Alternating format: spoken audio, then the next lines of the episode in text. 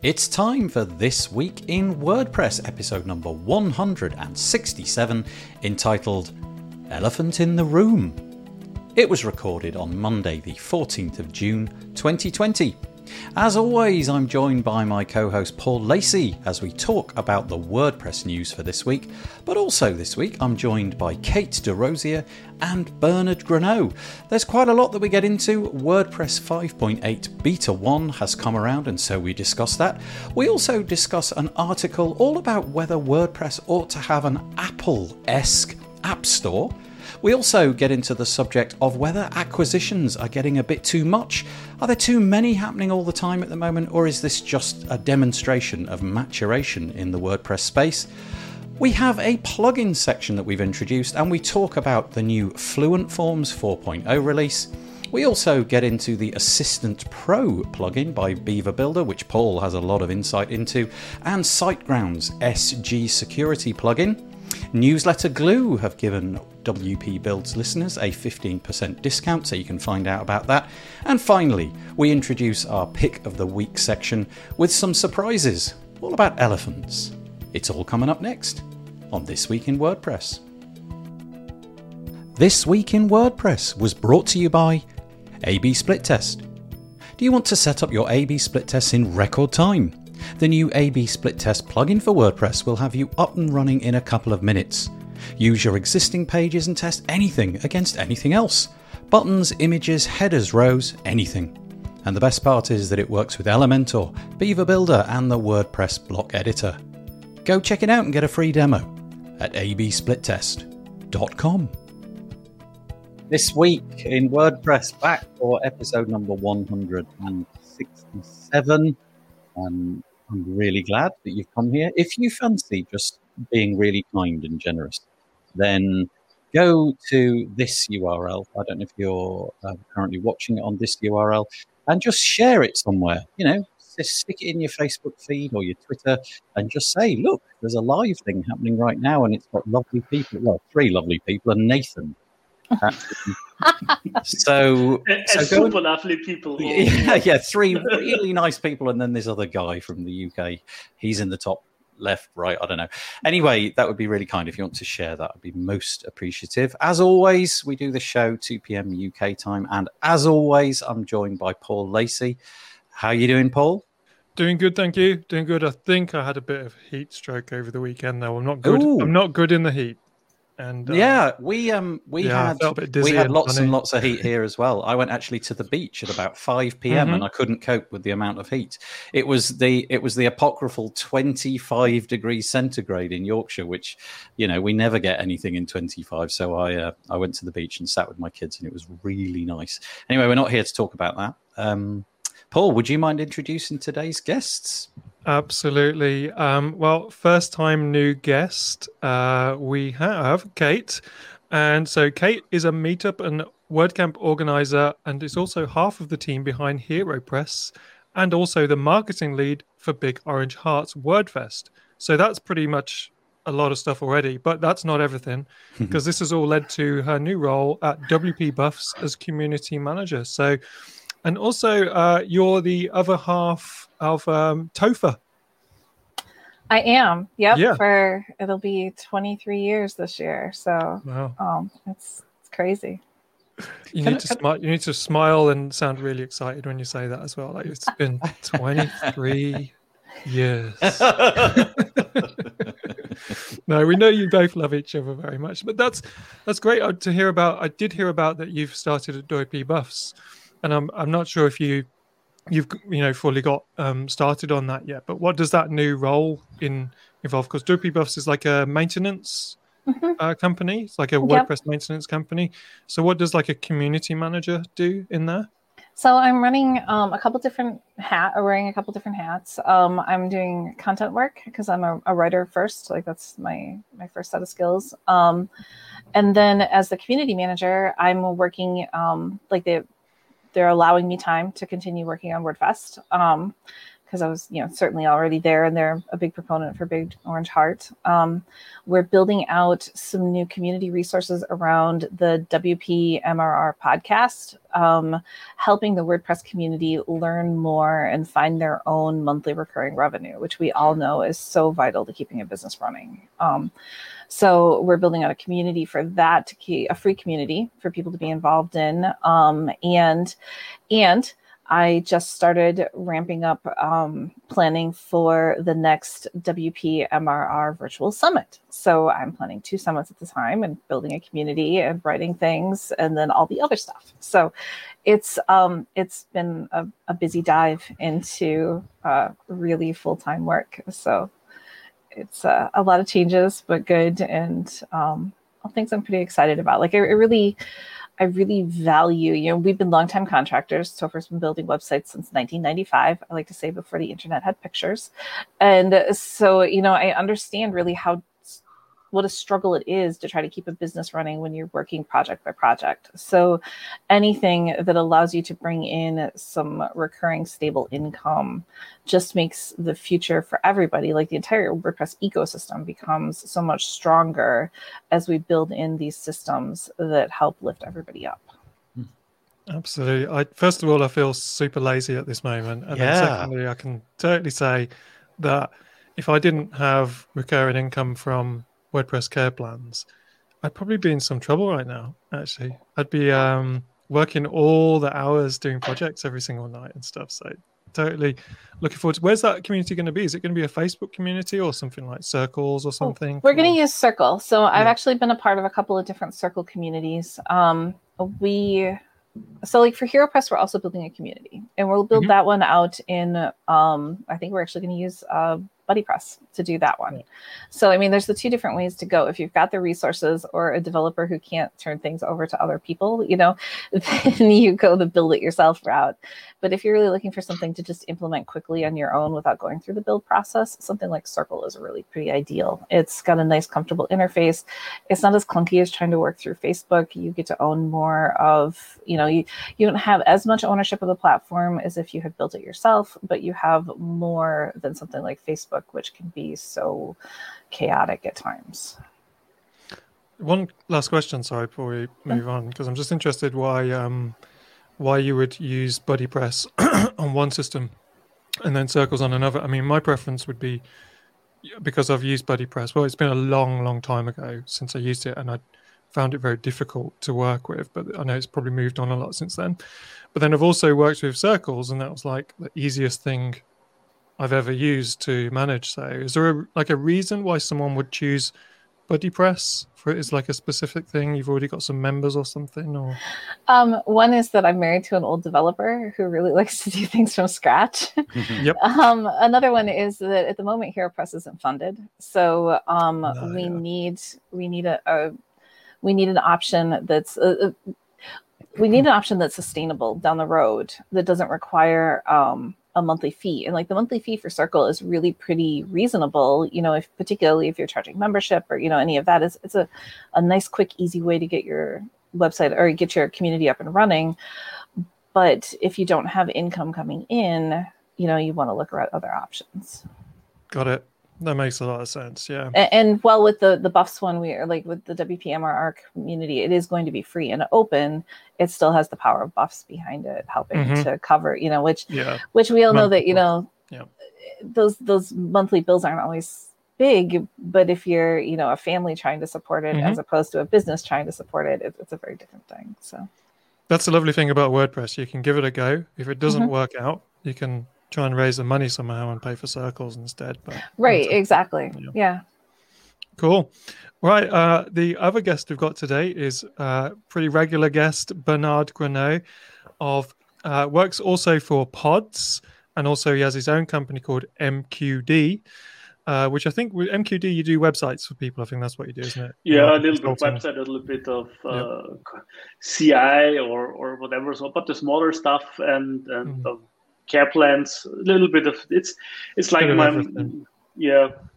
Yep, and you also uh, help run your family's hot chocolate drink business, Belgian hot chocolate. and um, and also something people should know about Bernard is that he's obsessed with elephants, and that is no. not actually a joke. Um, I can't see it today, but whenever you see Bernard on a live stream, always look in the background and see how many elephants you can spot as a little game because they're I, there. They're there. I, am going to drop a little bit of a what's it called, like a cliffhanger. We've elephants are featuring in this podcast, True. but not not the PHP kind of elephants, but uh, yeah, just yep. stay. Yeah, stay yeah with... those, those elephants are just not really uh, not that crazy. But uh, as a child, I liked to collect them. Maybe because the company logo for my father was an elephant. I'm not sure, but maybe related. And uh, so you collect them over time, and I always found it boring if people just buy anything to get a gift because they don't know what to buy. And it's far easier if they know, okay, you prefer some elephants, and then you get them in all kinds of shapes and and, and stuff. And then it's funny, and then you have a theme. So it's it's it's it's it's not like an obsession, but it's it's it's a nice thing. And recently, I got from Scott uh, two PHP elephants, which I can't show off now because I haven't taken them with me. So it's it's lovely. Ah, you're missing the elephants. There's no yeah. also, um, wearer of cool T-shirt. yeah, well, I can see. I yeah, don't know what that, says, but it's it's uh, it looks pretty colourful, just like yeah. your personality. Yes. But no. for, for those people it's, who are not. Oh, watching. should be paid for it because that's a brand. Desigual is I don't know if if you know them, but in Austria they're quite quite yeah. well known for their funny T-shirts and stuff like that. And I like colors in the life because uh, gray and dark is, is boring and I'm not. Oh. Uh, I don't oh. want to be boring. nice one, Nathan. Gray I've got, I've got grey and dark. um, I'm boring. I'm, uh, I'm, that's it. I've been consigned to the rubbish bin of history. Bernard has been turned off and silenced on this. Yeah, that's right. Before. Yeah, I'm going to click the button which silences him. Yeah. Or yeah. is there a black and white filter? Can we actually, in some way, make him go yeah, sepia or something? Like careful, I know he has got the filters, so yeah, no, no, no, no, can see him pressing the buttons right um, yeah. Speaking of, I'm just going to go back to Kate's point where she was talking about growing community. I, I don't really talk about this one much, but I did drop it in in the WP Builds Facebook group. We're trying out, or I am trying out, Mastodon which is an open source kind of Twitter clone. And uh, if you fancy signing up for that, I am going to start mentioning it because there's about 30 people in there now, and it's starting to get a bit of a bit of life. And I've met some people in there that I definitely haven't met on Facebook or Twitter. Um, and so that's quite nice. And you can you can find that by going to wpbuilds.social and you can just download the Mastodon software. I can't remember what the URL is, but if you just type in Mastodon on uh, on Google or whatever, you'll find it. It's got a, like an icon of an of an elephant, and um, so we keep coming back to, to elephants. That's not the only weird. elephant reference. There's there's more. There is more. more. There's more. That's not the one I was mentioning earlier. There's gonna be, there is going to be more elephants because elephants um, are great. Just yeah, acknowledge yeah. it. Mm. Yeah, it's all good. Yep. So thank you to Rick for showing up. Really appreciate your your presence here. Really like that. Scarbados, uh, that's where I live. I don't live in Scarbados. I live in Scarborough, but it's described as Scarbados. Um, oh, Cameron, would you say that Bernard's obsession is the elephant in the room? Ka-ching! Nice. Thank you. Mastodon sounds like one of those Transformer toys. It, it's so good, Chris. Go and download it. You can stick it on a DigitalOcean droplet or something. Mm. It's basically got everything that Twitter's got. But the nice thing is you can do what's called federation. So you can take your Twitter instance and you log in over there, and then you can federate it with other Mastodon instances. And so you can sort of combine your efforts and you can share hashtags and things like that. Or you can just stay completely autonomous and have no no sharing facility whatsoever. It's entirely up to you. So all of these little installs of Mastodon can create a bigger. They call it the Fediverse, and um, and it's great. It's really nice. So anyway, go and join it. Uh, what was it again? One last time, it was that one. WPBuild.social. We should probably get on with the actual main event, shouldn't we? Because we're um, we're sort of we're about twenty minutes in, and we haven't actually talked about the WordPress news. But it's been fun. So that's what we're here for. Each week we uh, we talk about the WordPress news. If you want to make a comment, you can either join the Facebook group or go to wpbuilds.com forward slash live. If you're over in the Facebook group, you'll need to drop your, well, unless you have done and you haven't cleaned your cookies out, you'll need to click a StreamYard link in the actual thread of that I wrote um, a little while ago. It says streamyard.com forward slash something. And you have to click that. Otherwise, we don't know who you are. Um, and if you've got any comments or anything like that, feel free to just drop them in and we'll try to put as many on the screen as we possibly can. Right, with that being said, let's head over to this. I won't bother doing this one because we all know that WP Builds is a website. What we'll do is we'll go straight to this one. WordPress 5.8 um, is just around the corner, not that far away, and 5.8 Beta 1 has been announced. And I had, over the last few weeks and months, kind of got this. You know, I've been following the WordPress news like I do, and I hadn't really got a grip with how big 5.8 is going to be. And I think it's going to be a really, really big release. This article, of course, I will link it, link to it in the show notes that we push out tomorrow morning. But um, normally these beta release things, there's just just a few little bits, but this goes on for really quite a long way. Um, and but the things to mention are the highlights, if you like, and if you want to test them, these are the things they're looking for. They've got new, some nice new blocks. They've got the page list the site title, logo, tagline. Obviously, this is all to do with full site editing. They've got a powerful query loop block. Um, there's also a nice, easier way to sort of nest blocks within blocks. And if you're familiar with a like a page builder like Beaver Builder or Elementor or something like that, the UI seems to be skewing in that direction, in that you can drag things around and it's easier to find where they are. And also, things that you're interacting with now have little rectangles around them so that you can see what you're interacting with, which in the past has been much more difficult. There's a view list reusable bro- blocks have been in, in, the creation of them has been improved. The duotone block which we talked about last week um, there's some handpicked patterns which they're going to drop in as well. That seems to be a, a work very much in progress. Um, and some better tools um, internet explorer 11 is going away. You can put blocks in widget areas which might you know might excite people who are still using those sort of widgets all over the place and um, and then there's some instructions on this page about how to join in the testing of this because obviously it's a beta. They want as many eyeballs on this as possible. And there's a bunch of improvements which we won't get into because I'm I'm more interested in all the new stuff that's coming along. But it does seem like a pretty pretty weighty release.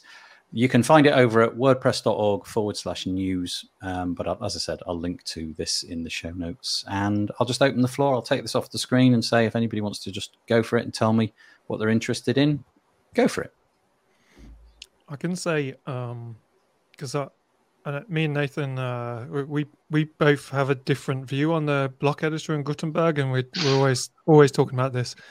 Um, I've flipped between uh, I'm kind of okay with it and then I'm not okay with it, and I'm currently in the camp of it's giving me headaches and I don't like it that much. I'm back in that camp.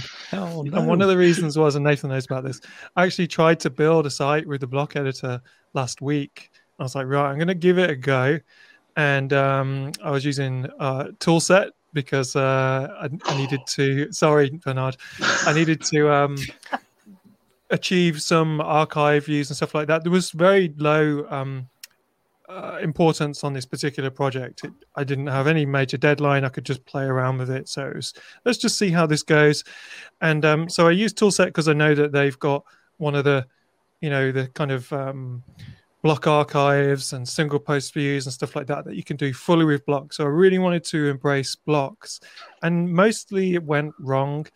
And um, some things just didn't simply work in toolset so i was a bit disappointed about that but i think that they will probably sort that out um, as nathan knows we couldn't get the um, an image in the archive to to be dynamically collect, connected to the feature image, but you could connect that image to things like the author image or other random things.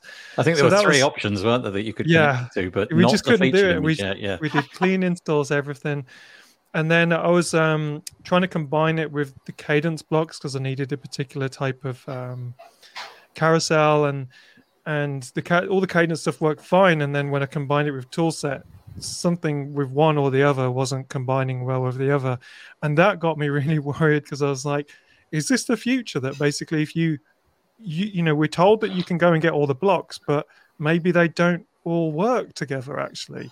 So that was concerning. I don't. That's no no proof that that's exact. That's actually the case. It was just my that was my lived experience with the block editor, and um, so uh, I wasn't. I was pretty frustrated, and the more frustrated I got, the more the actual user interface of the block editor was just just killing me, and I was finding that because I look at it and I'm like, okay, that doesn't look like what my design does, but okay, I I know it's sort of a bit like it. It was like my brain was like in like this every two two or three second cycle, like don't remember don't don't worry it's not supposed to be exactly what it looks like. And then my brain would be like hey that doesn't look like my no don't worry it's not supposed to look hang on that doesn't no don't worry. It was like oh my brain is context switching between this is or isn't a design at the moment. So that was just a temporary um that was my first full attempt at the block editor outside of just using it for and i switched back to beaver builder switched back to beaver builder um and so so I've abandoned it for now, and uh, just I'll come back to it again and try again in a couple of months. So from 5.8, one of the things, yeah, it could have been heat stroke actually, Peter. Uh, just to see a comment there. One of the um, things I'm I'm looking forward to from 5.8 is I see that they've done this outline thing with yep. the interface, so you can really see much better what it is that you're focusing on. Because Nathan, you'll know, and you're a fan of the block builder. When me and you on a screen share last week, and I was like, "What am I clicking on?" And you were like, "I don't know. Where's that pin gone?" And it yeah. was abs- it was like a comedy, wasn't it? it what admit. was really interesting. So Paul and I tried to build this site for about twenty minutes. I don't know, about half an hour on Friday. Yeah, just as an experiment to see if we could get it to work. I I really had no idea what you were interacting with. At least when it's on my screen, I can I can mm. oh I'm kind of I click there, but you were clicking too fast in bits that I didn't know. But but but there's a fix coming. We've got this new block on. Well, it's not like a new UI element in Gutenberg, which yep. shows everything, and you can drag things and position them in there, which is going to be really useful. It's like a it's like the tree view that we've got at the moment, only it just occupies the like like Elementor does or Beaver Builder can. It occupy and just fix to the side and it's just there and you can move things up and down and i've really wanted to be able to do that for ages so i think this is going to be nice yeah do you know what um, I, I would actually really like that if someone was smart enough to create like an expanded version of that tree view that looked that that that showed you the columns as well and stuff like that. Yep. So I would be absolutely happy to not see my preview at all and just have a more advanced kind of tree view ideally with kind of columns in it, and then I wouldn't be concerned all the time that the thing I was looking at didn't look like the thing I was trying to mm. create. So I mean that's like old school Divi and all the old school page builders they had that sort of wireframe view, and um, so that that new sidebar thing combined with the new highlighting are two big improvements, and I think the proof will be in the pudding to actually just install it, try again, and see how it feels again. I think the block editor is like a see how it feels kind of thing. It's like you either great with it or you enjoy the challenge sometimes of trying to work with it. That's a good way of putting it. David Waumsley I mean, said that. Actually. That was David Waumsley just I mean, this morning on a Facebook comment. Those things take time. I mean, if you mm. remember how Beaver Builder started out or others, uh, quite sure it takes time, but I don't know. I still, you know, my point. I, still don't feel feel feel feel that's that some things are going in the right direction. I mean, the interaction is fine, and for news posts, it's super fine, and for long form content, of course, well, you write it down and you can do it, and for non technical persons, especially because they can easily put it together. But once you can come to like you did with Toolset, I would have used Pods, of course uh, to structured content or stuff like that, where maybe I have a form to fill out and then display. I'm lost with with with blocks because I don't know. It's there's no really when there is some kind of pre pre formatted stuff like those those uh, I don't know how to how they call them. Just slipped my mind.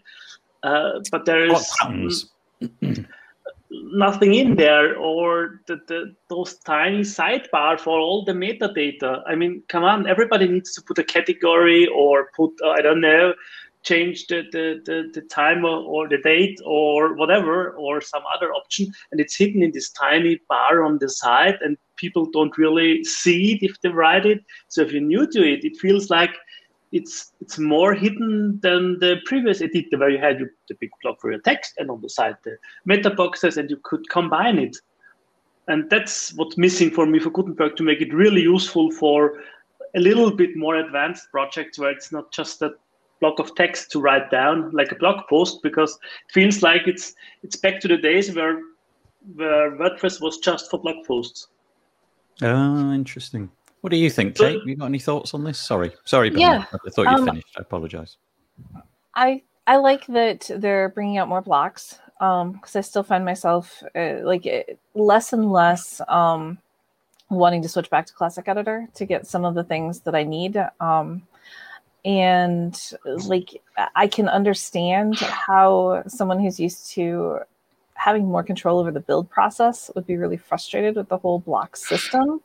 Um, as someone who is not interested in the build process, not not incapable, but not interested, it's really nice to just be able to slide them around and put in places. Yeah, um, yeah. I found my favorite block. Like I didn't think I would like the blocks at all, and it recently was using uh, the Kadence theme which ties in with the block editor. And so there's it, it allows someone like me who wants to have some design choices without really wanting to build a website to be able to fine tune a well built theme without having to um, you know dive deep into code. And so I'm excited to see like I'm hoping that they'll only continue to go in good directions. You know, it's it's a build process. You're gonna you know like they're gonna build good blocks and they're gonna build bad blocks and they're gonna try things and some of them are gonna be great and some of them are gonna be awful. I mean, that's just how creating things works. And so um, I'm excited for the new things coming out and I think mm-hmm. they're going in a generally better direction overall for for the average WordPress user. And I think there's always going to be a place for the advanced WordPress user to find their own set of tools that fits them better, which is what they'll do anyway. You know, yeah. like there there isn't a developer out there that uses the same set of tools. Um, and there isn't, you know, like it's just it's it's a highly customized environment anyway. Mm. I feel annoyed that I didn't make the effort to get a screenshot of the new um, I've forgotten the name of it already. The new do, do, do, list view, the panel that can be, i I'm quoting um, now, uh, introduces the list view, a panel that can be toggled and helps navigate complex blocks and patterns. I feel, for me at least, that's the most the most useful bit. But also the query block. I think the query loop block that'll be quite interesting to see what power that brings. And maybe Paul, that'll be the sort of thing that we were trying to do the other day, and it just we just yeah. couldn't. Yeah, yeah. I'm not sure because, um, but I think Kadence is possibly I don't know if I've got this right, but I've I think that Kadence is going to do something like what GeneratePress has done. Mm-hmm. So GeneratePress has got that ability to potentially skip using something like Toolset for you to be able to create archive and single post templates and stuff like that. I think it's relatively simplistic at the moment, but it's its first version. Mm. And I think this week, if I get some time, I'm going to have another go at what I was trying to do with GeneratePress and uh, GeneratePress blocks and see if that experience is a little bit better. And I think what it seems at the moment, because we are in really early days, so the idea of combining, you know, two big tools like Toolset and Kadence was potentially a recipe for disaster. But we did have the article last week from Torque Mag about how many different how these different agencies are embracing the block editor, and loads of them from the 15 interviewed, according to the article, we're combining toolset with something else and that's where i yeah. got that idea. And i do like toolset historically. I used to use it quite a lot until um until i met bernard. I'm going to kind of quickly you know, pause wouldn't bernard leave me alone quickly. until i yeah. stopped stop using it and switched to pods. The um the it was interesting. Matt mullenweg retweeted that that piece that 15 you know agencies moving over to to the Gutenberg editor. He retweeted it this week, so he was obviously captivated by that mm. idea. Um, let's move on. let's move on and talk about something a little bit different. We've got so the next few bits. I don't really know how to classify them. We're we're going to do this whole thing in sections. I do I do the newsletter in sections, and really don't know what this section might be called. But sort of slightly controversial topics might be might be a good way of describing it. And the first one comes from a website of somebody that I I only came across, Jonathan, very recently. Um, and hopefully we'll get Jonathan on the show at some point fairly soon. But he's got this I- I- intriguing article called An App Store for WordPress, where he kind of breaks down. I, I, would really encourage you to read this piece. You know, whether whether or not what I'm about to say really irritates you, or whether you're kind of for it or not he breaks down the idea of wouldn't would this be a good idea? Would be would it be a good idea to have an Apple like app store experience? But it's not kind of the way you might expect it. So he breaks down the WordPress user base into three sections. And again, you may disagree with this creators, extenders, and hosting providers. And then he goes into the problems that they all face and what, what their success looks like then he goes on to talk about wouldn't it wouldn't it be a nice idea to create some sort of um, curated app store that was kind of by default put in by the hosting providers. And I won't go into all the nuances of all of this, but I've got to say, I don't use an Apple device. And one of the things that I personally like to do with my Android device is kind of like sideload things on. So I find an app on the the F Droid app store and what have you and and but there's a lot of them that I do use the App Store for. But I've noticed on my Mac, obviously you get this Mac App Store, and you have to go through this extra hoop every time you want to download something from some th- third party vendor. You have to go through this extra hoop and unlock preferences, make it so that you can actually install this because Apple doesn't want you to do that. My gut feeling is that this is not something I want to see. I, I want to be able to go and download plugins from everywhere but I, I do fully I get the experience that he's talking about and the fact that people who are just consuming WordPress and don't want to be bamboozled by where on earth do I go to find the thing that I'm looking for, as opposed to you know is there a is there an app store where I can get the premium version? It's just going to show me all the premium versions in one hit.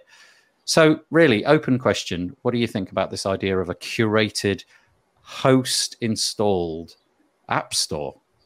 Go. it's convenient for sure. I mean, yeah. I don't. It, it, that's what the, those app stores are for, and it makes it easier. Not, don't I don't know. Yeah, over there the subscription, and then you need over there the subscription to, to grab your license key and stuff like that. So for sure, I mean, the details, as you see with those monopole discussions for Apple, are never easy.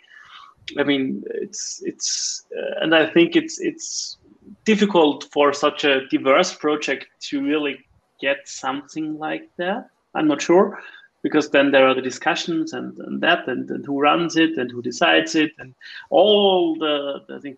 Maybe as an add-on for the, the plugin repository like that, you can at least have the premium versions directly from the from the store too. So maybe that's that's an idea to go. And many uh, premium plugins have anyway a free version, and you have somewhere a link in there to get the premium version. So it's not that difficult. I don't know. Yeah, I think I think it's the just the impediment of you know you've got to go and you've got to go and try the free version first and if you're a newbie you may just want to like shell out the $50 or whatever it is. Just look this one looks fine. I'm just going to go with this as opposed to i'm going to try out 19 different things. You, you know you've just heard good reports. You just want to go and get it and you want all of your licenses to be locked in one place. It's really controversial i have to say. I, I can't imagine it happening. But um yeah intriguing I, I don't yeah, know. Oh go ahead especially if I, if I think about it uh, we are talking app store wise a few dollars a few cents sometimes, more for Apple, less for Google. And if we're talking about the average WordPress plugin, I'm sure we're about 50, 60, 70 dollars. So it's it's a whole kind of different economy behind it and a whole different price tag you have to think about it. So it's less like convenience. Oh, I don't mind the two euros per whatever. Uh, yeah. Yeah. Kate? So I think that a trusted store, or you know, a store with solid criteria that is giving you a way to evaluate these plugins, the premium plugins, is an ideal idea. Um, we've watched Envato try to do it, and I've got some some problems with how Envato does theirs. Um, but I mean, it, it is like for the average user, if we want to open WordPress up to more people to be able to use it, then we have to make it easier for them to find the things they need to find. Um, but I struggle with wanting my host to download it for me or my right. host to decide it for me. and yeah. I struggle with wanting WordPress to be involved in it in any way um, because I feel like it, it's we've seen what they've done with the hosting list on you know WordPress.org. Um, it's you know it's not like their their fingers should not be in the marketplace. You know, it's fine if they're, you know, building things and submitting them. Like, I believe everybody should be making money. And, you know, but this is not something that WordPress should be involved in. And this is not something my host should be putting on my website. You know, this is something that should exist that's findable that I can go access. Yeah. Paul, you had a really interesting, I don't know if you remember what we spoke about on Friday, but you had a really curious idea for how it could be monetized in a way which everybody thought was fairly fairly benign. Mm, yeah, well, on Friday I was panelist on WP Tonic, and just completely randomly, Jonathan Wold was the other panelist alongside alongside me. So I had a good chat with him. It was one of the discussion pieces on there, and the first thing he said was, um, you know, the the whole article is really just like I don't have all the answers. I just wanted to put the idea out there and see who caught onto it and and who might you know think it's a good idea or a bad idea or have some ideas. And um, so he and uh, Spencer Forman was the co-host uh, alongside uh, with um, Jonathan Denwood. And Spencer was very strongly opinioned, as he always is, um, that this could never ever happen because the powers that be are Automattic and Matt Mullenweg, etc., wouldn't allow it to happen. Um, so but then what that's when jonathan was saying well i didn't mean necessarily that that's who would run it and it could be that someone else and he was when he talked about the idea of the hosts side loading it um, that wasn't necessarily that the hosts again owned it or anything like that. It was just that um, hosts onboard customers.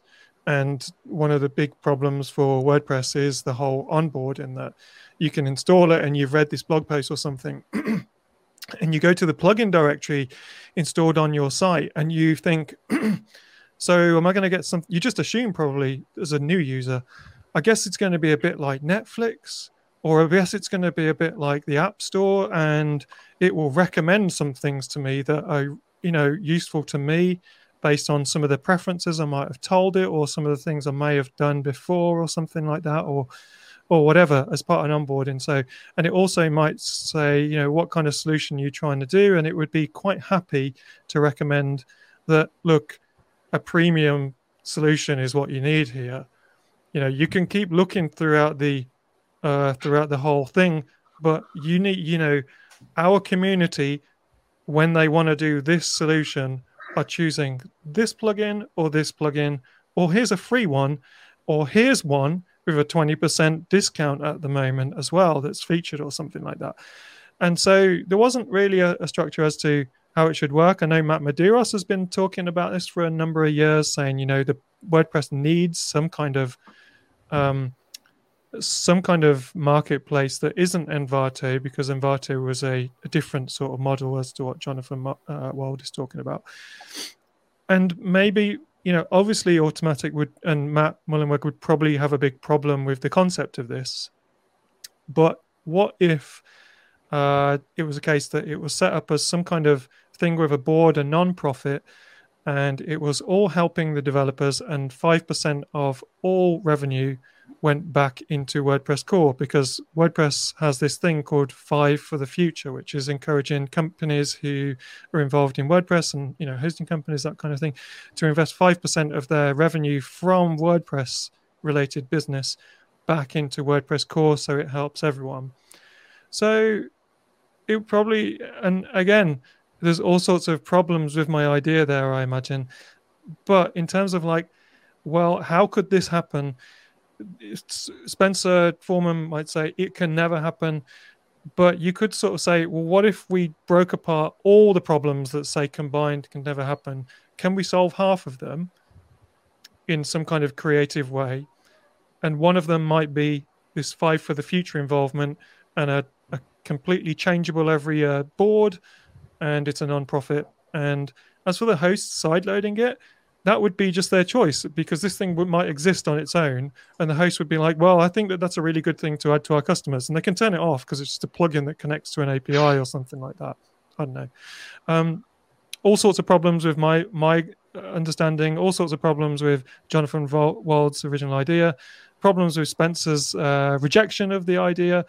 It's just the beginning of a discussion really I think. yeah. Is it feasible I've I had a few thoughts whilst you've been talking, and the first one is that when WordPress's um, marketplace, for the want of a better word, you know, plugin directory came out, the the the way that the App Store on Apple, the Mac App Store, and the Google Play Store, I would imagine that they've really refined quite well the the sort of the engine which delivers up what you're looking for and exactly what you said paul. You know if there was some sort of onboarding where you have got really specific about if you could be bothered to go through some sort of onboarding saying look this is the intent of my site and then it's then it surfaced exactly what you wanted. Also a, a slight concern about gaming the system um, and I, I, don't know how gamed the system is on those uh, mobile app stores, but I'm sure pretty that to gamed. some extent it is. Yeah, pretty gamed. You know, people go in and and that would be a big concern, right? You've got some plugin that's very successful simply because it was able to marshal a bunch of robots to go and give it a five star review. So some mechanism to have a reassurance that really this is this is bona fide and genuine. I do like the idea of onboarding, and I also I would think you're exactly right, Paul, that anybody under the age of 18 coming into WordPress will have an expectation that there's a paid element to it and that this is just what it is. You can totally find free stuff and paid stuff, um, ad supported Everything stuff. else works. yeah, that, yeah. It? You know, Everything. so that's just what those people have grown up with. Obviously, it's not what I'm used to. I some I feel a little bit of uh, I can feel some sort of rejection in me building up, but I can also see that this might have some legs. Wow, that's a neat topic. God, we could go on for ages. Do you mind if I move on though? No. Sure. yeah. Okay. Um, all right. So next one. This is fairly controversial. I've got no way of introducing this with the thing that I wanted to introduce it to because I'm in an incognito browser, Brave, and Brave will not allow me to open Facebook. uh, doesn't matter what I do, whatever I switch off in Brave, it's like no, don't view Facebook. Anyway, I put a post out this week in the WP Builds Facebook group, and I will link to it in the show notes if you're listening to this on Tuesday or afterwards. Um, where basically I said I answered I asked this question, and this question was prompted because I I do this each week and I follow the WordPress news pretty carefully, and it feels like the the acquisition news just seems to grow and grow and grow. You know, a couple of years ago there was a piece of acquisition news very infrequently. Now we seem to get them really rather a lot. And so I asked this question open question.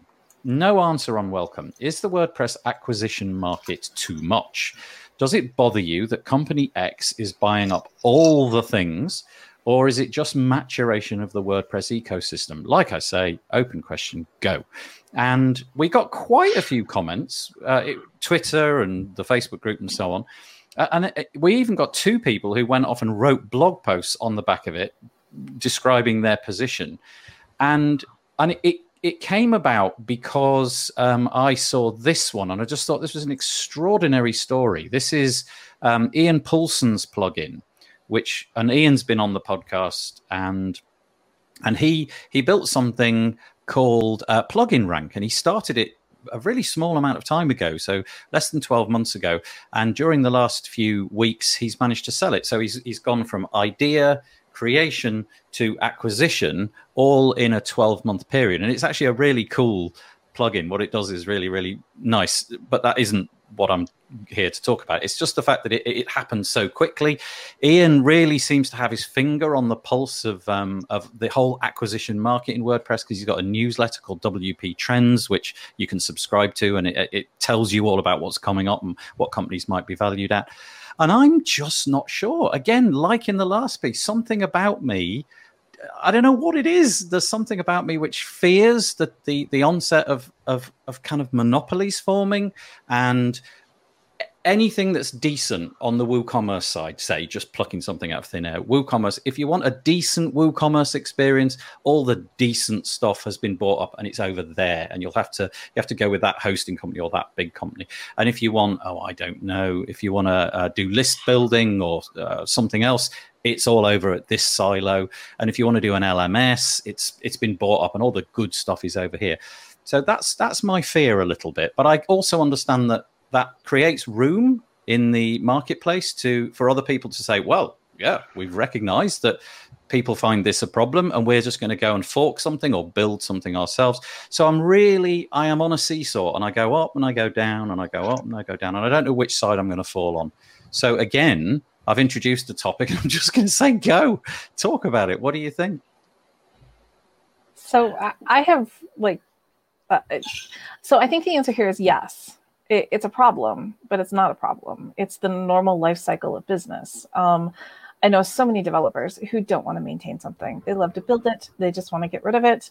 Um, by handing it off to somebody else, it's more likely the plugin will be developed and create a more stable version of itself than relying on a developer who doesn't care about it anymore to try to maintain it. Um, so the plugin potentially has more life to it if it gets sold and it dies, it was going to die anyway because the mm-hmm. developer wasn't going to maintain it to begin with. And so then we had an unstable element. You know, it's, it's like leaving that last peach in the fridge that nobody's going to eat, but it's just going to make the rest of the vegetables rot. You know, it's, um, it, it's one of those things that ha- happens and the, but the differences and the beauty of it is that we're not building cell phones we're not building cars we're not building something that requires that resource heavy investment mm. it's an mm. open source project and every time a say a host buys a plugin and does something with it that you don't like you just build a new one you know like and it, it happens all the time. It's it's how open source has continued to grow and flourish you know throughout all of it. It's why we see windows starting to embrace the open source idea which is something i never thought i would see you know? But it's because it has life to it. It's how we get our innovation. And generally like it, it is there there is a time when it is you know you you miss the thing that you had or you know things are a little bit harder because you don't have that plugin that you know company x bought. But the new one that comes out usually has problems fixed. It has new technology behind it. It's got a more stable system. You know, like so the innovation that comes from these acquisitions, I think, is what's going to drive the future of our industry. It's what's always driven the future of our industry. Hmm. Yeah, that's a. And I seem to remember Kate you dropping into that Facebook group and making those very points and making them really well. Um, what about Bernhard or Paul? Um, I mean, it's twofold. I mean, it depends. Uh, I always think about if it comes to plugins about forms because that's like uh, in the end, in the beginning there was just gravity forms and then many, many, many, many, many more, and now we are I don't know how many different form plugins there are. Uh, on the one hand, it makes it very difficult for a customer to decide which one to use. I mean, even as developer, sometimes I don't know, I can't try them out all, and which one is the new shiny one and which one is not, and whatever. Um, then there is the question: Do they get bought and continue to work, be worked on, or is it just buying out the competition? Yeah. So yes, it opens room for it, but in on the other hand, it's at one point might become difficult to establish a new brand because some of them are so big, so well known that maybe people I don't know what can you do new reforms and still there are people out there building new form plugins quite successfully. So it's I don't know. Um, I think it's I mean WordPress has been there now for a very long time. I think part of it is a natural process because many more and more business entities are using WordPress. I think it's it has to do with more paying customers tend to pay more or be able to pay more for a single license, like Pippin rose his prices to maybe cater to the, the higher uh, people can spend more on it. Because if you be honest, uh, if you build a decent site, you are quickly just buying a few plugins above a thousand dollars per year, if just for some basic WooCommerce functionality, because every single part, like shipping, is over there and paying is over there, and so maybe it's not that bad to have some of those things come in, in, in, one package from one vendor to, to get your suite of plugins which work well together and are tested together. And you can say, okay, it's, it's, it's a little bit more than a single solution, but you get a package for a little bit more. So because building stores at the currently it's not not cheap. I mean, everybody talks about open source, but it's not not really free anymore. Yeah. Um, just a couple of quick comments before we give Paul a chance. Peter Ingersoll says, like um, like most WP questions, it depends. Yeah, yeah, it really does. And um, and Paul is in agreement with Kate. I think um, more people buy and sell their plugins, but then he says hashtag vested interest. So, Paul.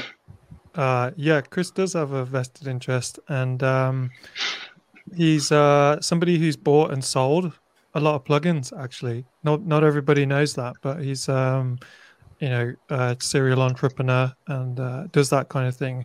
And I, he was telling me just the other day, he has launched a website actually called WPBroker.com.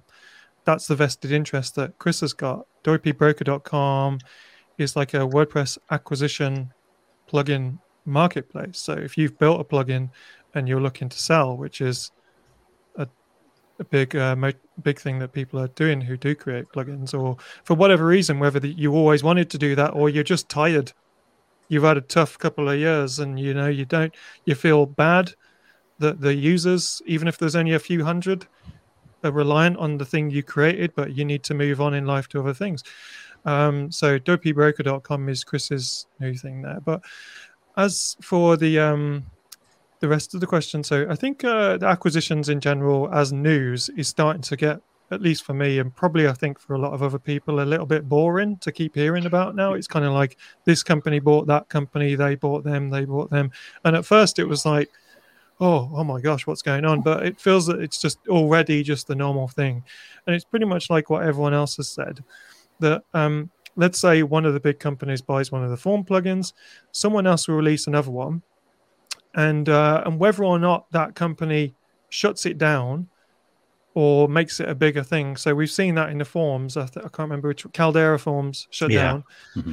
and then Fluent Forms, which was already a, a, a form plugin that had the benefit of hindsight of everything every other form plugin had done before it, created itself and and improved on almost everything else saw that opportunity and offered all the Caldera lifetime deal people who had no longer got a deal and didn't get a good deal offered to them from Ninja Forms, offered them a good deal and created a migration tool because it's open source and they can do that. So I think, in a way, like we can't control it. We just keep looking at the things that we want to use and and and be diligent about the tools that we want to use.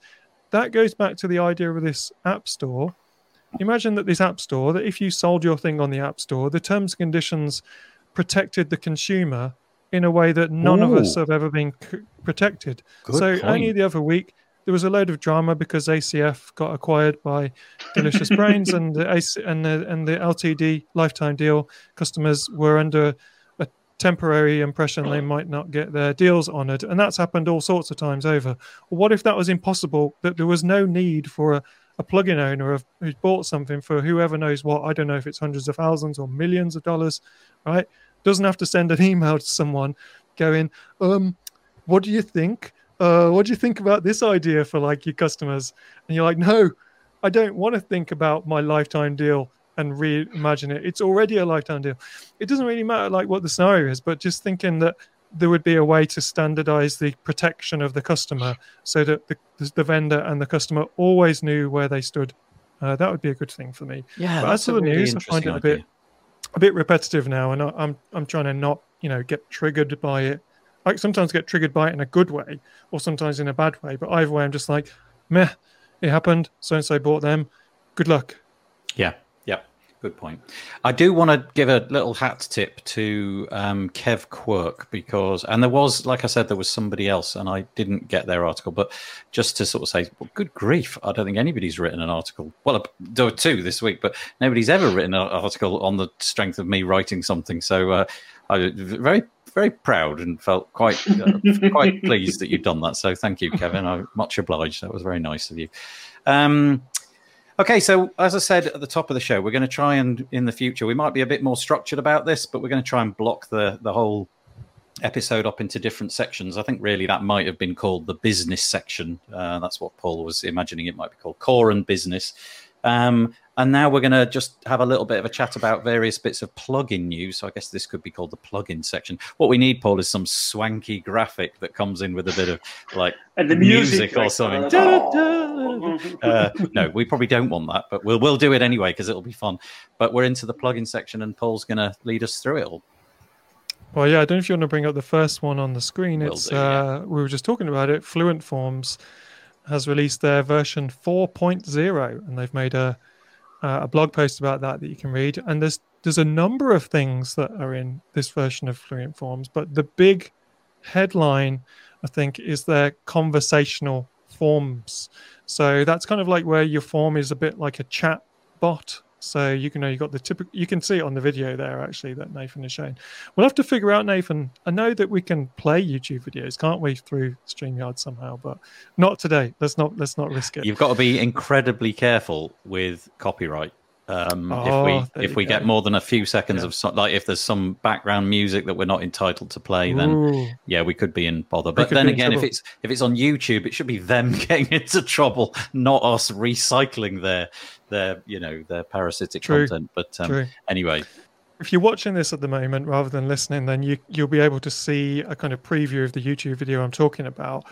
And Fluent Forms, like I said, has had the benefit of hindsight has been able to build an absolutely beautiful interface to build and manage your forms. Gravity Forms has jumped into action and create created a, a huge improvement on its own um, interface there. But the conversational forms is one of the big headlines there. And there is another thing that I spotted in their list of things that you can now create forms that you can have embedded on a different website altogether. So I don't know how that works, whether it's going to be an iframe or something like that. But you can create a form on one website and share it on another website, which is pretty cool if you think about the possibilities of things like um, online purchases via forms. One of the things they said in their list of stuff as well that they've done, they've made some improvements to the, the payment aspects of their forms. I think one of the things that Fluent Forms may not have at the moment is Stripe based subscriptions, which I think Gravity Forms does have. But it does say in this blog post that they think that that is coming in the next version, so maybe perhaps 4.1. So I imagine that's going to come pretty quick though, because it must have been a lot of work to go from you know 3.x to 4.x. So I think they're also adding in. Um, oh, sorry, Paul. I was just no, going to say, say on that great. point. Really I think good. they're adding in Mollie as well. I think that's coming. Uh, what is Mollie? Is that from New Zealand? It's like a European payment processor. So it's a bit yeah. like so you can connect all of your payment processors like Stripe and, um, and okay. PayPal and all these other ones into this one um, system. And uh, it, it looks really good. I was actually looking at it the other day, but I got really bored when I got to this sign up now form and realized it was like, oh, really? Eight pages? Okay. It's i've got to actually dig out details of companies and things like that. You know they're doing it right but I, I, was just curious. It looks really nice. Anyway mollie. So kate or bernhard anything to share on this or feel free to just say no and we can move on to the next one. It's up to you. I, I like using the... fluent forms. I, I like the storytelling aspect of it. You know, the the possibility to continue a conversation. Um, it looks pretty easy to like style, which was nice. Um, I don't always think of forms as being easy to style. So those are those are some things I'm, I'm curious. Part of me is also a bit why. So you know, I'm like it's something I want to look into more for the future. Yeah, this this conversational forms. If you've ever used Typeform, basically it presents you. Let's say you've got a form and there's eight questions. Typically, though, that form would display all eight questions, perhaps separated by you know you could fill out four of them and then click next and go on to the next four. This presents you with one question at a time, and the UI is it's everything is bigger. So the font size is bigger and there's a there's a proceed button underneath every question and and it just sort of brings it into focus. You answer that question then it pushes it out of focus and the next one slides in or fades in or whatever you like. And um, and it just makes you do one thing at a time and it feels uh, it, it's kind of quite beguiling. It kind of feels like the whole process is a little bit easier.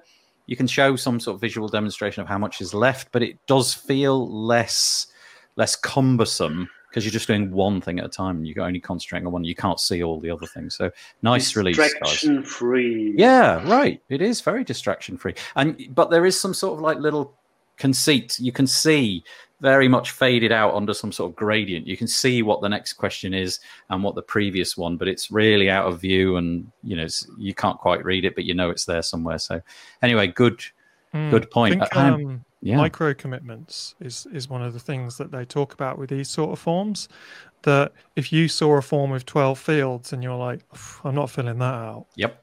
I ain't got time for that. Whereas you saw one field and you're like right and you get you're like one two three you filled out four and you're like four uh, well i've i've committed now. Yeah. Really yeah yeah yeah. Yeah. think this time. Um, but then the, you, if you had stats on the forms, which I'm mad. I don't know if they've, they've built stats into this, but yeah, they if have, they yeah. haven't, it'd be great. Mm-hmm. That showed you at what question people were dropping off. You can oh, go, what are we going to do about that? You mm-hmm. could go, mm. all right, after question four, first of all, let's reduce from 12 to eight. And then after question four, where everyone seems to drop off at five, put a little, hey, you're almost there keep going message or something. yeah. You know, just to keep keep people encouraged to keep going. And that's the thing you can do with some of those conversational forms. They can be used really badly as well.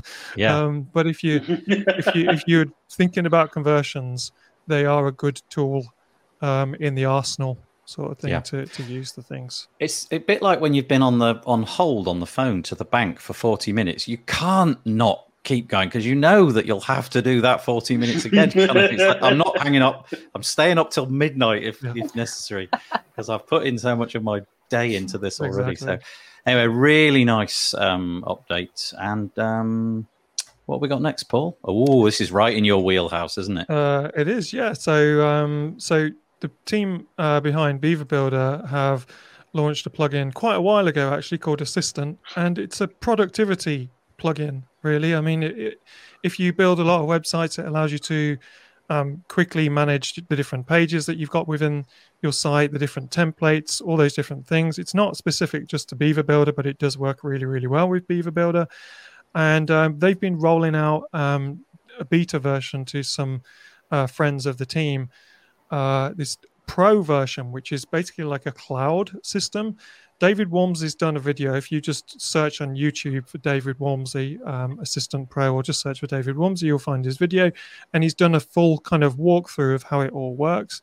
Now, um, instead of playing the video, I also use Assistant Pro because I do freelance for Beaver Builder, and we use it in the team to move resources around. So, for instance, in the upcoming version of Beaver Themer, is uh, four new header templates and four new footer templates. And I've designed and built those. They're very, very simple. But in terms of how I get them to the people in the team, all the different people in the team that need to look at them for different reasons, I just put them in a library in Assistant Pro and then share them with the people via email that needs to be shared. And because they've got an account with Assistant, they can access those things. Now, the Pro version, from what I understand, um, allows you to share these different libraries. And you can have private libraries and public libraries. And I'm pretty sure that even if you only have the free version of Assistant, you can still get access to a library if it's a freely available library. So if David Waumsley wants to create some templates and he wants to make them free, he can share them with the world with Assistant with his Assistant Pro account. But anyone who's got the free version of Assistant can use that. Um, I know there's a lot of productivity plugins out there, and I'm no way kind of biased. I mean, I technically probably should be biased towards Beaver Builder having a better tool because I do sort of work for them. But I've used a lot of the cloud based template sharing plugins, and some of them are really good. But this one totally has worked its way into my workflow specifically with Beaver Builder. Um, not so much with any of my other stuff at the moment because it's still in beta and I'm not, you know, using it in that way. But I could actually quickly share my screen, Nathan, and show what it looks like. Feel free. Share. I don't yep. know if it's going to work, but let's just see if we can do that. Uh, screen share. All right, window. This one. This is the best bit in the audio, by the way. This is the, uh, the nice, quiet, silent, meditative bit. I've got it. I'll add it to the stream. All there right. it is. Nice. Cool. Okay. So first of all, this tab is the back end of Assistant Pro. This is like the cloud area where I've got all my different collections. And one of my libraries is this one here. It's just some templates that I've done that are launching with Assistant Pro, I think. And there are all the different templates there. There is the color scheme, so you can save your color schemes and stuff like that. You can do, That's they've nice. got some plans for one click um, install of things. So with this particular library here, it's a full site in Beaver Builder and Beaver Themer. It's got a header, a footer, a 404, a search results, a page template, a single post template, an archive view, a bunch of different landing page templates. And when you see it in Beaver Builder itself, uh, this is the the site. But let's say I hadn't loaded this in yet, then I could click on the little assistant thing here, and if this library had been shared with me, whether I'd been shared with it for free, or maybe I don't know in the future if they're planning to have it so people can actually sell libraries. So that's a way to deliver templates. I can click on that and you can see there are all the elements there. And I can click on a button to um, import all of them in one go. And one of the other nice things that it does is it pulls in all the assets as well. So a lot of Ooh. the other template systems I've used pull in the templates, but the asset, like a photo, is still linked off somewhere else. Yeah. So I think that there's a lot of plans in the future to expand this away from just templates and color schemes and that kind of stuff. But at the moment, I have to say it works really, really well as for us as a kind of internal team um, working within Beaver Builder. Uh, nice. Oh, Paul's um, Paul, Paul, that's so that's so great. We've got to get, can, can sneak in the pods better. Huh? Hang on, before you do that, I've just got to explain for those people listening. Paul's actually completely removed himself from StreamYard. He, he made his own. Uh, he made his video disappear off the you know his video of the screen, and then he's actually made himself disappear. I'm hoping that he'll be back. I'm sure he'll be back any moment. But yes, Bernhard, now is the time to seize the opportunity and talk about pods. Go for it. Yeah. Well, luckily today there is the next beta release for, for, for pods. So if you want to take a look, I, I shared the, the posting with you in the private chat and in the okay. file. Got it. So you can read up what's new for Pods 2.8. And well, today we released the third version of the beta. So come take a look, give us feedback. Especially the integration with Gutenberg is interesting and to be tested and stuff like that because we moved all the widgets over to, to blocks. And you get field groups and complete reworked it. And you have edit pod screen, so it's really, really a big release, which which uh, enables future features more easily because you know pods has been around for ages and you collect some technical debt and it's never easy to get rid of it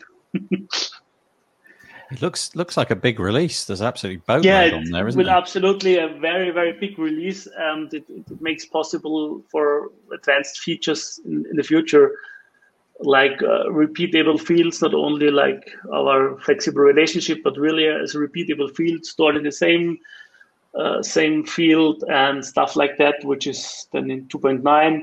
Uh, you got the, the option to build blocks yourself with some easy and a few lines of code. So it's it's, it's well bringing pods into the future. I don't know. well, yeah, yeah. Thank you, thank you for mentioning that. That looks good. And it's it's it's it's impressive what's going on in the backend and how much has been done to to get this step finally done. Yeah, with all the say, setbacks head over to head over to pods.io. Uh, this is Pods 2.8 Beta 1. It's an announcement by Scott Kingsley Clark. Yeah, the Beta 1 was released uh, already in February, but today we released the, the third version, so it's, it's, it's already improved on it. Okay. Yeah, thank you. Um, Paul has just sent me a private message saying his browser has crashed, so no doubt he'll probably be booting it up. But um, it says uh, Cameron saying Beaver Builder must have taken stop him stopping releasing things. And then Max, hi Max as well. Uh, there's a React based alternative to to code snippets called WP Codebox. I confess I've not heard of that. If anybody's using it, um, that's that's a good suggestion by Max. Maybe go and look at that one. I'm probably going to take Paul's. Um, will I? Will I? Will I? No, I think I'm, because Paul is supposed to be doing the sort of plugin section. We've got two more, and he's done the research on those. So I'll skip his, and we'll come back to those toward the end if there's time. Um, I'm going to mention this piece instead. I don't know if you saw this portion, but um, Cloudways have partnered with PatchStack to, and PatchStack, by the way, is what used to be called WebARX. Um, we've had Oliver from the from WebARX on a couple of times, but they've rebranded recently to PatchStack, and they formed a partnership such that all of the security benefits that a subscription to PatchStack might bring to you um, will be pre-installed on your Cloudways based site. Um, it says here, you can see on the screen, I'm going to quote the security company's features will be fully integrated into Cloudways to allow users to scan and automatically patch vulnerabilities in WordPress plugins and themes. But perhaps of more interest, there's a little bit further down which says Cloudways aims to um, better the WordPress open source community by making websites more secure, which led to a natural partnership with with um, PatchStack. Oh, here it is. Sorry, I'm on the wrong paragraph. Cloudways is releasing a WordPress command line interface WP CLI patch packages designed by PatchStack that will be available to anyone as to use as open source. I don't exactly know how that's going to work, but presumably other hosting companies will be able to, on some level, make use of this. But because it's quite exciting, and I happen to know both Oliver and uh, Robert Jacoby from Cloudways, I contacted them both last week, and I've set up this live event, which is happening tomorrow. Um, it's Tuesday the fifteenth. It's four thirty p.m. So it's about about an hour from now tomorrow. Um, and I'm just going to have Oliver and Robert on the line a bit like this, and 15 minutes, 20 minutes, nice, quick, in out, just explaining what it's all about, what the open source variety of it all means, and so on. Um, I don't know if either of you have got anything to add about that, if you're Cloudways users and it pleases you, or if I should move on. I'm not Cloudways users, but about the WP-CLI integration, it's just a set of commandos and you can extend WP-CLI. You have the basics provided by WordPress and every plugin can extend them. So they just provided a package of additional features related to PatchStack. It's, it's hosted on, on, on GitHub. So like you can validate stuff via the API, scan via the API, because uh, professional users partly move over to, to do WordPress maintenance, partly due to WP-CLI commandos. Um, Paul, whilst you were away, and I am going to cover up your face with this not with this little bit of information. I um, I saw Beaver, that, yeah. Beaver Builder must have taken him out to shut him up. What what happened? I said too much. yeah, that's right. That's what we thought. They actually somehow got in and broke your network. Did you? They you are treating me really well. Lovely. But um, you're back in the room, and that's mm. the main thing. Um, on that story, just quickly, sorry um, to cover your face up, Paul. I had no idea WebARX rebranded. I saw the news and didn't think twice because I'd never heard of PatchStack. Yeah, so there you go. It is WebARX. Um, it's exactly the same. They just literally changed their branding. So it's an exciting thing. Join us tomorrow about this time uh, roughly about 45 minutes after this. Oh no, 4:30, not four o'clock, 4:30. So about an hour and hour and a quarter from now uh, tomorrow, and I'll be chatting to Robert Jacoby and Oliver Sild all about it. That's quite nice. Right, Paul, because you dropped out, we just skipped no worries. bits, but no, we're not going to skip them. We're just going to give you a chance to go back and um, all right. and mention if you want. Well, that's a security related thing, isn't it, for Cloudways? So um, I'm as intrigued as uh, what what does that word mean? I'm as intrigued as um as everybody else as what this is going to mean for Cloudways as a Cloudways user myself. So I don't know like where the PatchStack integration will sit, but I imagine that's what you'll probably find out on this um, on this interview. So I'm going to definitely watch that.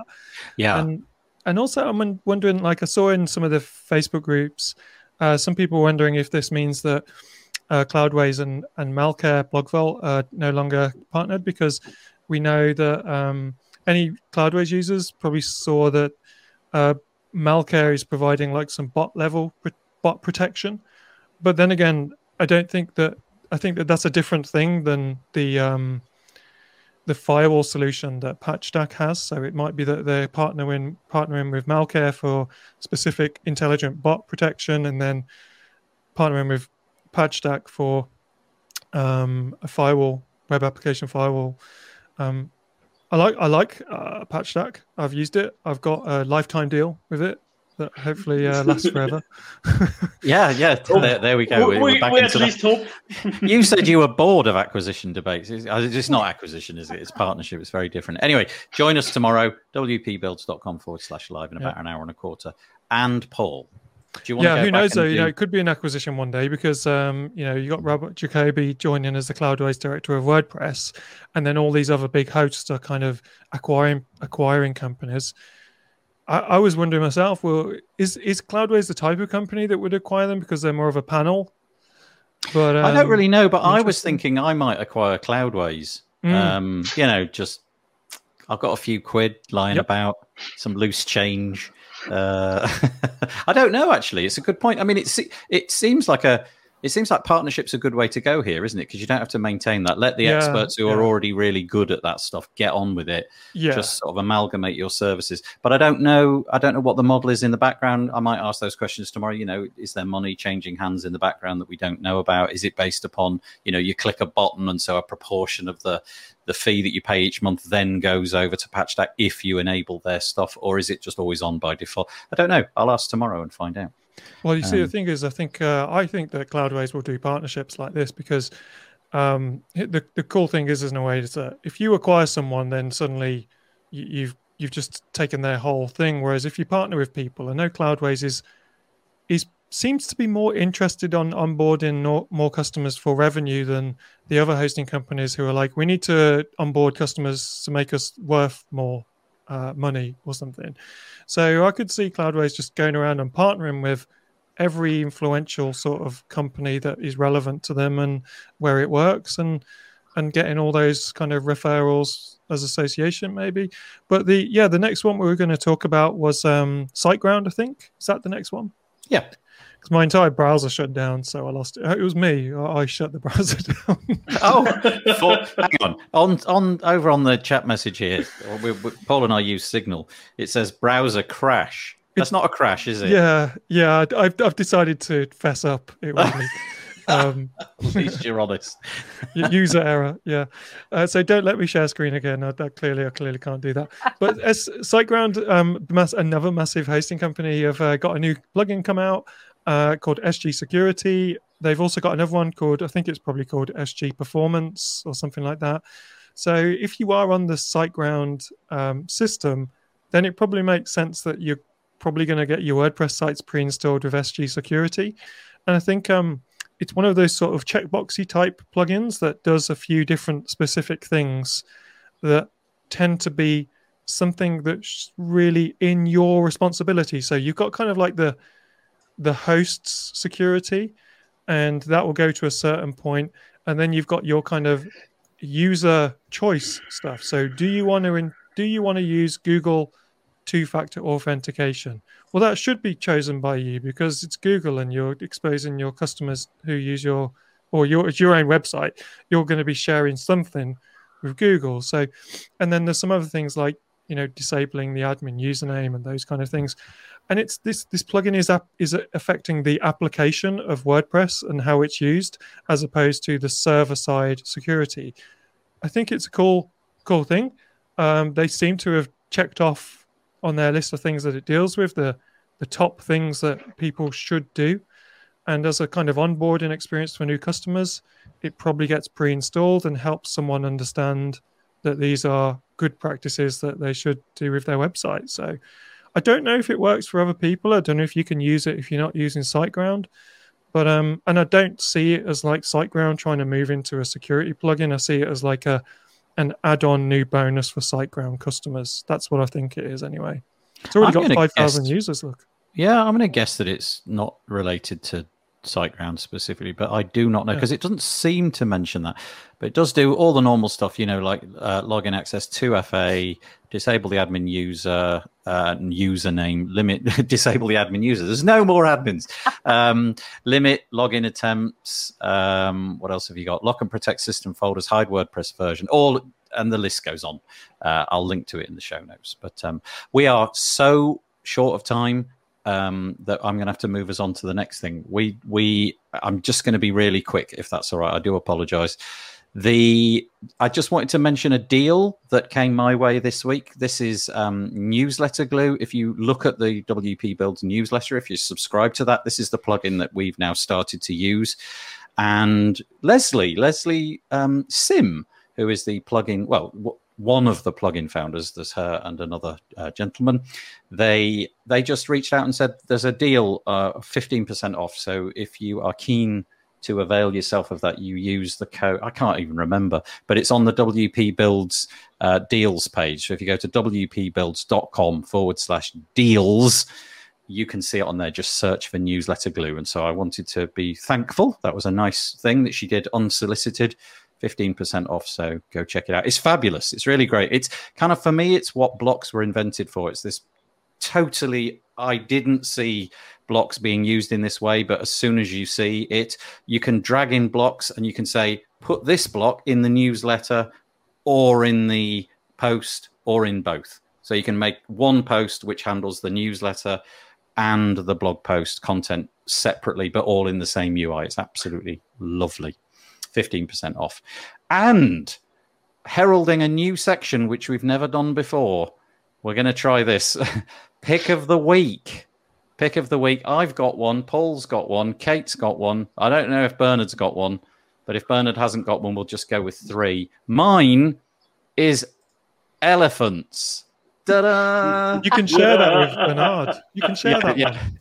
Yeah, Bernhard can have this one. Yeah, this... yeah I, will join in with you. That's a great one. Yeah, okay. So this is the shared one, right? This is this is just totally nothing to do with WordPress. Probably the others haven't got anything to do with WordPress either. I I just couldn't stop staring at this photo. I do not know why. I'm not like Bernhard. I don't have a great deal of interest in elephants. You know, it's not dominating my living room like it is for Bernhard. But um, some drone just captured this pack of elephants who've done this 500 mile uh, kilometer trek across China, and apparently. Um, this is somewhat unexpected. They don't usually do this, and so there's been a team of Chinese people who've been more or less cl- cl- like shepherding them, making sure that they don't hit obstacles that you know, like a city or a town they don't really know where they're trying to get to, but they're trying to make sure that they don't hit things which are going to cause them problems. And every so often, you know, they got to go to sleep, and then they send up the drones and take pictures of them. And I, I just look at it, isn't it? Look at that. Isn't that cool? Hmm. Wouldn't you love to see that in real life? Just elephants. look at the kipping. little one in between the two. Oh, yeah, that's that's cute. But they really they see it's like a jigsaw puzzle. They really do seem to like lie down very yeah, much totally like protecting that little. They're one, lining they? up with each other, aren't they? Like you know, the yeah. back, the, the trunk of one slips over the back of the other, and the leg goes around. It's just delightful. Absolutely, just restores your faith in well, elephants, not humans. um, but that was my pick of the week. Uh, should we go with yours next, Paul? What was yours? Uh, mine is I'm really excited about the new Masters of the Universe He-Man cartoon coming out on Netflix. So I need can... to open it. Wait a sec. I, I, did have it open and then I appear to have shut it, so I'll just quickly open it. Oh, I don't want to get rid of the elephants, rules. but here we go. Yeah, it's all right. I'll mute it. There we go. Uh, there we yeah. go. It's muted anyway. Go on, animation tell us about this looks then. really cool. The animation looks really cool. You've got to watch the trailer. the trailer is really, really um, kind of exciting, I, I would say. And um, as someone who grew up with playing He-Man and watching the cartoon, I'm really excited to see, see this new uh, Masters of the Universe Revelation. I was cool. totally into this as a kid. He-Man was the mm. one that always raised his sword and went, "I have the power." That was the yeah, one, right? By the power of Grayskull. That's it. He-Man. That's it. And it's back.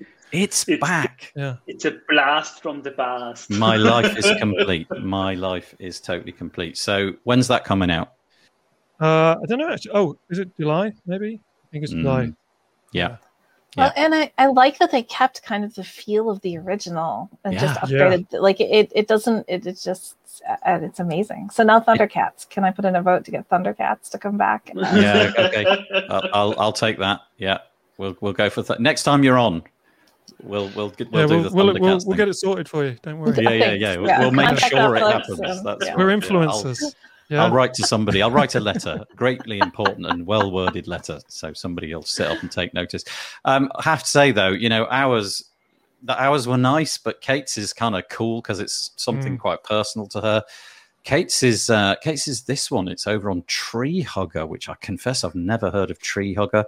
Is this a site for like do-it-yourself projects, or what is this? I'll be quite honest. I don't know. My mom actually sent this to us. Nice. um, but it is so many things that I just love about it. So it's a converted school bus that um, a design student had, I think, ten thousand dollars, and he built this all using donated or repurposed. Um, repurposed materials including the school bus. Like the school bus was within his budget and i it might have been 10,000 it might have been 30 i couldn't remember exactly. But um part of what i really love about this is how he used the space. Um school bus is can be feel really narrow even if you're converting them and this one doesn't it's got you know designated different living spaces the bathroom is actually tucked in behind the headboard of the bed Oh, is it just here? Just there's a little Right. door just there. and so so that's you actually Oh. walk in there but then the shower is like behind the bed and so you can open the big back door and if you're someplace private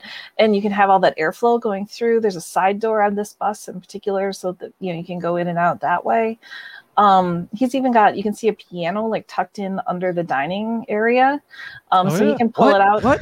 yeah, Yeah, yeah, there's a little on the right keyboard um, and then like between between the dining area and the bedroom area, there's an actual L-shaped sofa. You know, so I mean, for something that you're going to be living in, this has that amazing designated spaces where you can feel like you're moving through a house, but it's only 35 feet long, and so it just you know the the what he was able to do in this space and the ideas he had it just was really phenomenal and kind of goes back to our idea of blocks you know it's like taking living spaces and you know turning it into compartments or pods if you will um and it just it was just phenomenal to me Yeah. what he was able to do I um I look at this and this is right up my street.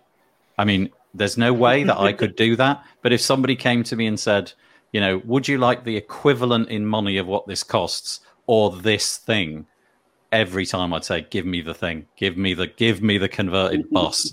Because I could just see like life being totally catas- catastrophically, that's entirely the wrong word, remarkably different Mhm. um, and you know just getting out on the open road with something like this. My only concern would be when you buy a caravan, you know, like a typical. You call them RVs, don't you? I think we. Yeah. I don't know what we call them, but uh, like a a vehicle attached to a car, basically, um, with living accommodation on the back. They always go for like lightweight materials. That everything's like super lightweight, like balsa wood, and everything's you know hollow where it can be. This looks as though it would be quite a weighty thing to drive around. You'd have to have good suspension, Looks and like probably it's made of stone. yeah, yeah, burn a lot of fuel. Yeah, It's a bit But- grey for Bernhard, Yeah, though, isn't it's, it? it's, Not colourful enough for Bernhard.